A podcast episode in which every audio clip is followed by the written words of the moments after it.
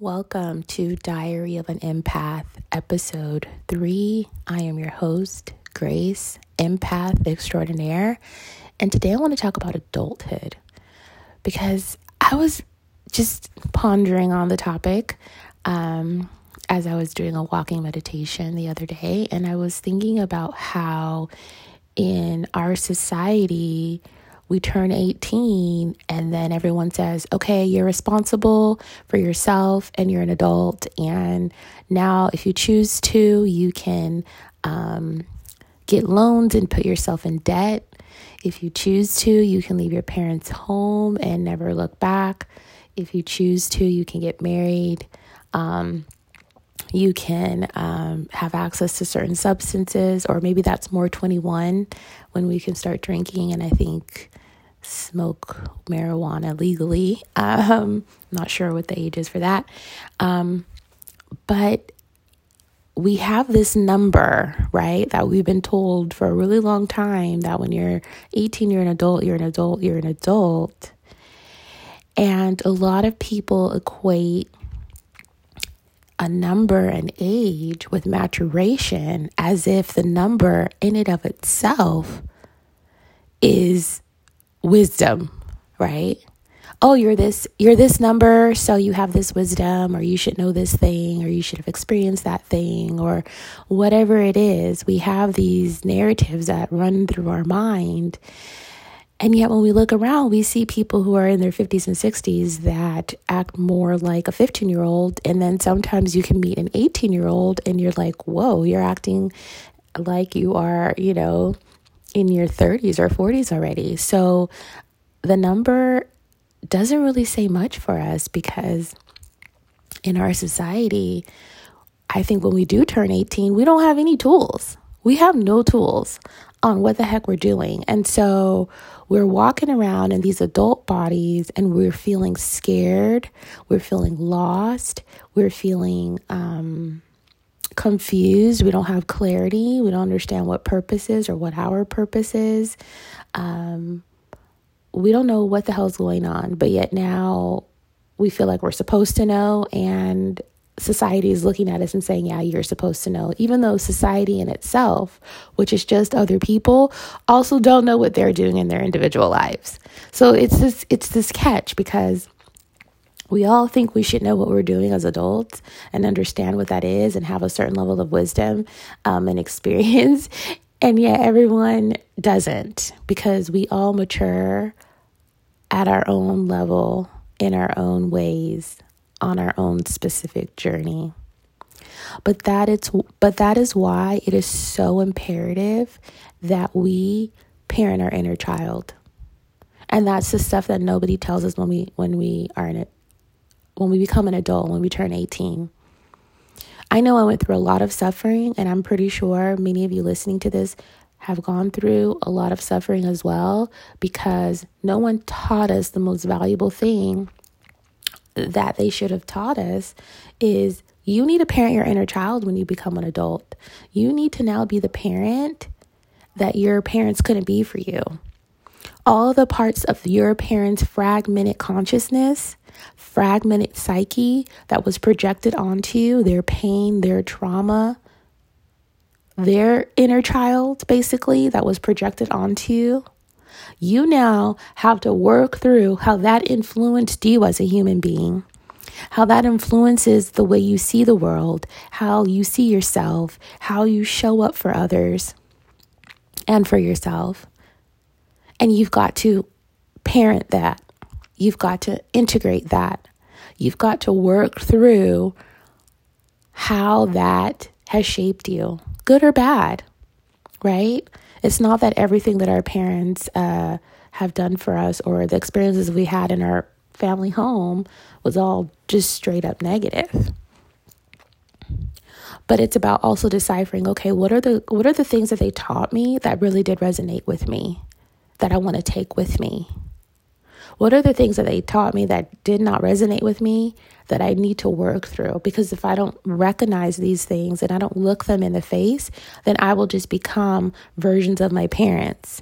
And I think that's really, really hard because when we're younger, we're like, I'm never going to be like my mom and dad. Like, especially in those moments where we're facing challenges with them, especially in those moments when we're not resonating with the way that they are raising us and interacting with us, we definitely can say, never again.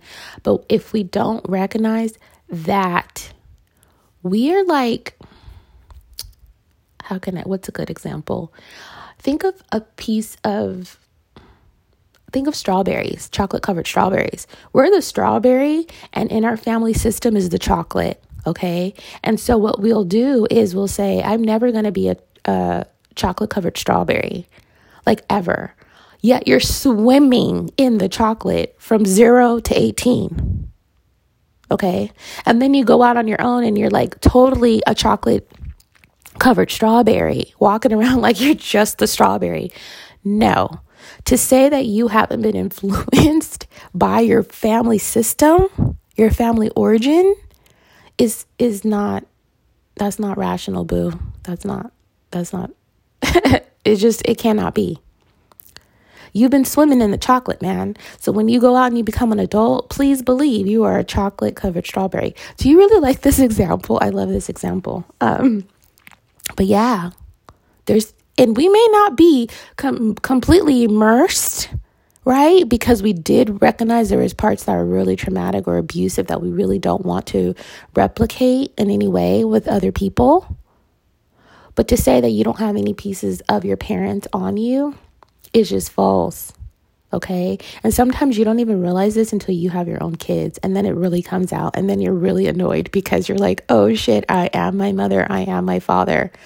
Because I just said something or did something that was exactly the way they would have handled the situation when I was a child. Okay. But it is so important going back to just how imperative it is for us to understand these things so that we can parent our inner child and these are the things that are that no one tells us we are we are walking around I don't want to say tainted in a bad way, but just that's the best word I can use, but like tainted. And I'm saying it neutrally with no negative connotation or positive connotation, but we're tainted from our family systems, from our parents. And if we want to break cycles, because this is what we're here for, we're here to master our emotions, to understand who we are, and to express the love in which we are in this world in whichever way that we want to do that. And especially for those of you who are parents or want to be parents, this is something we definitely need to look at. We definitely need to be able to say, okay, what parts of me are my parents? What parts of the trauma and the pain and the wounding that I experienced by being in that family system affects the way I see the world? Do I see the world in a way where it's harsh and that nothing, um, and it's not easy and it's a hustle and people are not going to be kind to me or people are going to hurt me or people are not going to love me or I'm not worthy or I'm not smart enough or whatever those things may be, how much of those types of narratives are actually rooted in experiences that you've had as a child? I would say like most of them. And if not a child, probably a young adult. most of the things that we do and the way that we do it is because directly or it's directly a cause of experiences or lack of experiences that we've had as children. And what happens is that we have these fragmented psyches. I equate it to the fact that we all start off when we're born with this vase, and the vase represents our brain and our psyche and our consciousness, and it's whole and it's complete. And we may not know how to articulate these this but we we feel good about who we are as a baby. There's no babies that are suicidal when they're born. There's no babies that are like damn i hate being this baby. Oh damn i don't like my nose you know? Like babies don't hate themselves okay? So we start off as this vase and then over time our parents project things on us or we have traumatic experiences or we have their um you know, we get abused in different ways or, you know, all kinds of things that have happened in our lives, not just just our parents. We could have had a teacher that did something or said something. We could have had a sibling. We could have had a friend. We could have had a family member outside of the our parents. You know, we could have had a lot of different experiences, but all those experiences crack at the vase, crack at the psyche. And so when we are adults, we don't realize, okay, that we don't have a whole glass vase anymore that we have a broken vase that is shattered into many pieces. Now, here's the caveat here. The pieces of the of the vase are different sizes for different people. So the more abuse and the more trauma that you have experienced in your life, the smaller the pieces, meaning the vase broke into many, many more pieces, meaning you are more fragmented in your consciousness and your psyche, which means that you have you're more insane, basically, to put it bluntly. You're more insane um, because the ego had to break up into so many pieces in order to keep you alive, in order for you to cope, in order for you to survive what you went through. Other people's faces may have been broken into pieces, but they're chunkier pieces because the trauma wasn't that severe, but they still had trauma. Maybe the only types of trauma they had was being pushed to like get perfect grades and like do all these activities and like you have to be a doctor but you don't want to be a doctor. But everything else in their household was pretty cool you know? Or everything else was pretty cool but they kind of just their parents weren't in alignment so they just grew up seeing their parents fight all the time. But you know nothing was really like specifically displayed on the child but they just bared witness to their parents' own suffering with each other you may you're fragmented vase, but you have bigger pieces. Does that make sense? And so we become 18 and we think we that this number means something and we know deep down it like doesn't because we are in this body and having this experience and we know we don't know shit and we we keep going and we don't even know when we really feel like an adult. And I will tell you my own personal life, I didn't really feel like I was an adult until I really started working through my trauma story and really started basically working through putting the pieces of my broken vase together. And this was once I got divorced and I was already a mother for many, many years. You would think being a mother, I would feel like an adult. I didn't.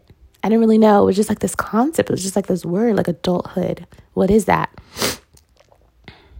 I didn't really, I mean, I just felt like me, whatever me was, but I didn't feel like, quote unquote, an adult.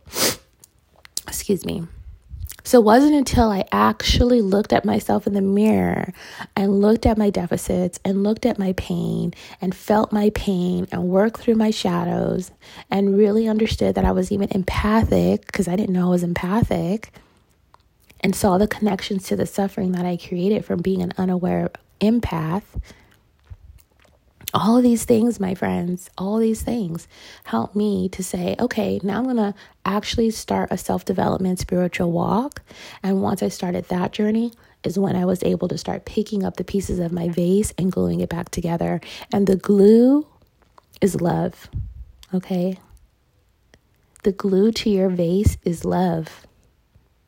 That's how you put the pieces back together by being non judgmental by having compassion, by having patience, all for yourself first, by honoring yourself, by honoring what you need in this life, by honoring what you need from people, by honoring the fact that you may not know who the hell you are and that it's time to now figure out what that is and what that looks like and how you want to show up in this world. But that's how you pick up the pieces to your vase to your consciousness, to your psyche, and you put that love in there and it just glues it like super glue. Okay? This is our journey. This is what it means to mature.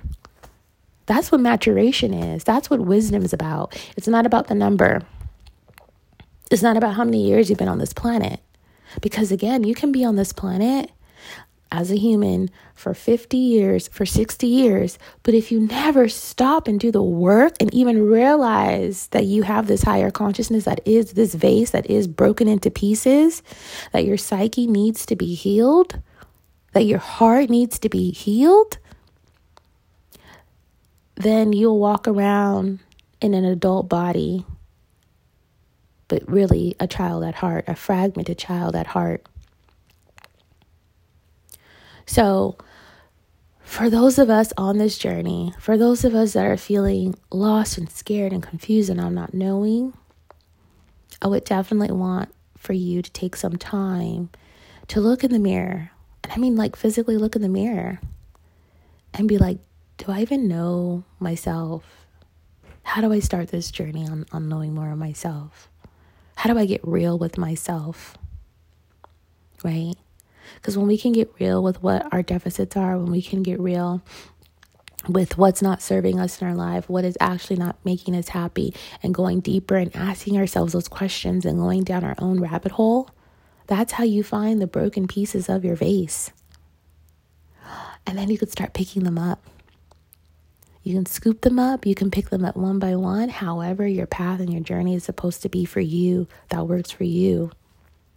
Pick up those pieces glue them back together with love.